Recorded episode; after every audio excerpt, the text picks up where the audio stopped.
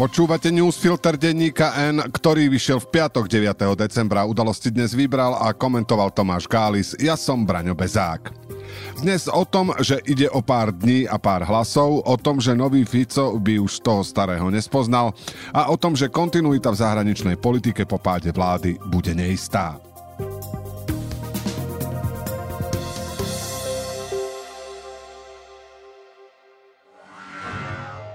Potrebujete auto na zimu? Už túto zimu? Vyriešte to v predajni Autopolis na Panónskej. Autopolis má pre vás širokú ponuku jazdených vozidiel všetkých značiek v rozličných farbách aj s možnosťou financovania. Vyberte si to svoje a prihlásenie či poistenie vozidla nechajte na nás. Kompletnú ponuku a všetky informácie nájdete na www.autopolis.sk alebo nás navštívte v Autopolise na Panónskej 32. Druhý deň rozpravy o návrhu na odvolanie Hegerovej vlády charakterizovali aj dva slabúčké pokusy koaličných politikov apelovať na SAS. Ako vo štvrtok premiér Eduard Heger aj v piatok podpredseda parlamentu za Oľano Gábor Grendel hovoril, že táto koalícia je spolu s SAS stále na jednej lodi a pýtal sa jej poslancov, či chcú meniť paragraf 363 s Pelegrínim, s Erikom Tomášom alebo s Petrom Žigom.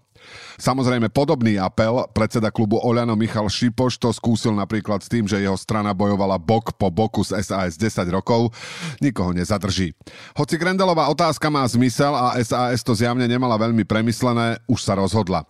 Trochu inak to bolo s výzvou, aby sa o osude vlády nehlasovalo už v útorok, ale až v januári. Podľa poslancov občiansko-demokratickej platformy Oľano, ako aj poslancov Juraja Šeligu a Martina Klusa, by takéto riešenie umožnilo hľadať podporu, aby vláda nepadla. Podľa Klusa by sa dalo napríklad rokovať o rekonštrukcii Hegerovej vlády. SAS však tento nápad pochopiteľne odmietla. Napokon pochybnosť vyvoláva už aj predstava, že by sa SAS nechala presvedčiť tým, že by z vlády konečne odišiel Igor Matovič, keďže je jasné, že by svoj vplyv na premiéra uplatňoval aj v parlamente. Lenže to aj tak nikto nenavrhol. Do útorkového hlasovania zostávajú necelé 4 dni. Tou najmenej dôležitou udalosťou, ktorá určite nastane, je pondelkové dokončenie parlamentnej rozpravy. Tam pôjde už len o presviečanie presvedčených za malého záujmu zákonodarcov i členov vlády. Oveľa zaujímavejšie to bude v ten istý deň na koaličnej rade, kde lídrom zrejme zostanú len dve možnosti. Buď sa zmieriť s osudom a dúfať, že niekto zo zákonodarcov ochotných zhodiť vládu hlasovanie z nejakého dôvodu nestihne, alebo urobiť ústretový krok k poslancovi Sme rodina Martinovi Borguľovi, ktorý podporu vlastnej vláde podmienuje dohodou na predčasných voľbách. Úplne najzaujímavejšia vec sa však odohrá už v sobotu na sneme strany Spolu ktorý má rozhodnúť o tom, ako bude v parlamente hlasovať jej predseda Miroslav Kolár. Ten hovorí o milióne dôvodov za, no zároveň o milióne dôvodov proti vysloveniu nedôvery vláde. Kolár, ktorého vo svojom článku cituje Lucia Osvaldová, hovorí, že účelom účasti premiéra Hegera na sneme, kam okrem iných prídu aj Mikuláš Zurinda, Juraj Šeliga, Jana Žitňanská, Martin Klus či Ondrej Dostál, nie je, aby Kolára presvedčil, nech vládu podrží. Predseda spolu však hovorí, že sa dá rozprávať napríklad o širokej politickej dohode, ktorá povedie krajinu bez chaosu k jesenným voľbám. Kolár však nie je sám, kto ešte nevie. Zmenu postoja pripúšťa aj Borguľa, no podmienuje ju odchodom odchodom Romana Mikulca z postu ministra vnútra. Rozhodnutá nie je ani Slaviena Vorobelová, takže úplne najzaujímavejší nemusí byť ani s ním polpercentnej strany, ale to, čo sa udeje v hlave jednej poslankyne. Druhý deň rozpravy k návrhu na vyslovenie nedôvery Hegerovej vláde sa k slovu konečne dostal aj Robert Fico. Nešetril nikoho, vláde vytkol údajnú deštrukciu sociálneho štátu a Richarda Sulíka opäť obvinil, že fetuje, Petra Pellegriniho sa pýtal, či mu nie je ľúto, že mu Naka ešte nevyvalila dvere. Celé vystúpenie pochopiteľne rámcoval témou, ktorej sa v posledných rokoch venuje najintenzívnejšie, vyšetrovaním únosu štátu z čias smeráckých vlád. A tak začal vlastným trestným stíhaním, neskôr označil označil Daniela Lipšica za právoplatne odsúdeného zločinca a vo finále povedal, že sa nevyšetrilo nič, iba dary nejakých televízorov či telefónov. Najzaujímavejší však bol jeho výrok o tom, že chce slovenského, nie proukrajinského premiéra. Kým pri ostatných výrokoch na adresu politických súperov či OČTK opakuje to isté, slovami o proukrajinskosti popiera vlastné činy. Konkrétne situáciu spred viac ako 8 rokov, keď vtedajší premiér vo Veľkých Kapušanoch spúšťal spolu s ukrajinským premiérom Arseniom Jaceňukom do prevádzky reverzný tok plynu. Fico, samozrejme už obdivujúci rôznych diktátorov, ale ešte nezradikalizovaný, vtedy ukázal, že je možné byť tak slovenský, ako aj proukrajinský. Spomínal našu energetickú bezpečnosť, ochranu záujmov a garancie, no bez problémov prejavil solidaritu so susedom. Nie, že by si ten starý Fico zaslúžil obdiv, ale napriek brnkaniu na národnú strunu by vedel aspoň to, že byť proukrajinský dnes znamená byť proslovenský. Keď pre nič iné, tak čisto z utilitárneho dôvodu, že aj naša slovná i materiálna podpora Ukrajiny pomôže tomu, že sa vojna nepriblíži k našim hraniciam. Napriek čudnej rétorike, ktorú by určite používal, by ten starý pragmatický Fico vedel aspoň to, že pomoc Ukrajine pre nás znamená väčšiu stabilitu, lepšie vzťahy s najväčším susedom či viac ekonomických príležitostí. Asi si nemožno robiť ilúzie o tom, že by ten starý model pomáhal Ukrajine z pocitu morálnej povinnosti. Preto, lebo sa jednoducho treba postaviť na stranu bezdôvodne napadnutej krajiny. Ale aj čisto vypočítavý prístup by bol neporovnateľne lepší než to, čo predvádza nový model, ktorý vidí svet ako hru s nulovým súčtom. Keď pomôžeme Ukrajine, uškodíme sebe a naopak. Zvláštne je len to, že pri paktovaní s Orbánom to tak zjavne nevidí. Jeden z mála relevantných argumentov proti pádu Hegerovej vlády je práve jej politika voči Ukrajine. Dokázala to aj teraz, keď sa ministri zahraničia obrany a hospodárstva Rastislav Káčer, Jaroslav Naď a Karel Hirman vrátili z Kýva.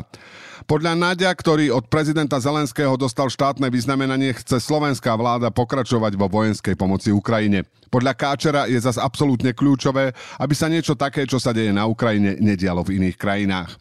Ukrajina sa bráni vojenskej agresii a keby nebola taká úspešná v bránení sa, tak už túto vojenskú agresiu možno máme na našom území. Keď Naď hovorí o obavách ukrajinských politikov, že ak by došlo k výmene vlády, tá vláda by nemusela byť proukrajinská a prodemokratická, nepochybne hovorí aj vo svojom záujme.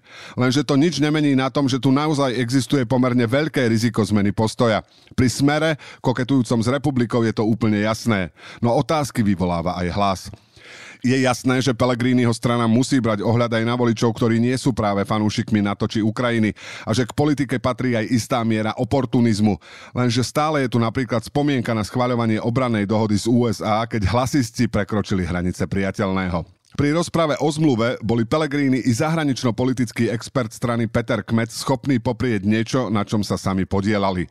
Ak by si naozaj mysleli, že je zmluva taká nevýhodná, ako to prezentovali, tak by azda v jej kritike pokračovali. Ale to sa nestalo. Naopak hneď po prijatí stíchol Mizík a Fico, ale aj Pelegrini. Je to jedna udalosť, ale dáva tušiť, že keď to bude výhodné, hlas zabudne na princíp a urobí to, čo mu prinesie výhodu. Nie, že by to bolo pri súčasnej koalícii vylúčené, ale napríklad pri spomínanej zmluve či vo vzťahu k Ukrajine sa zachovala príkladne.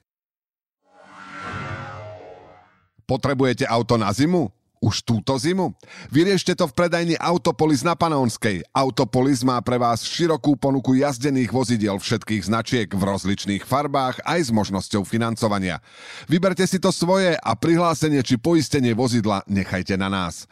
Kompletnú ponuku a všetky informácie nájdete na www.autopolis.sk alebo nás navštívte v Autopolise na Panónskej 32.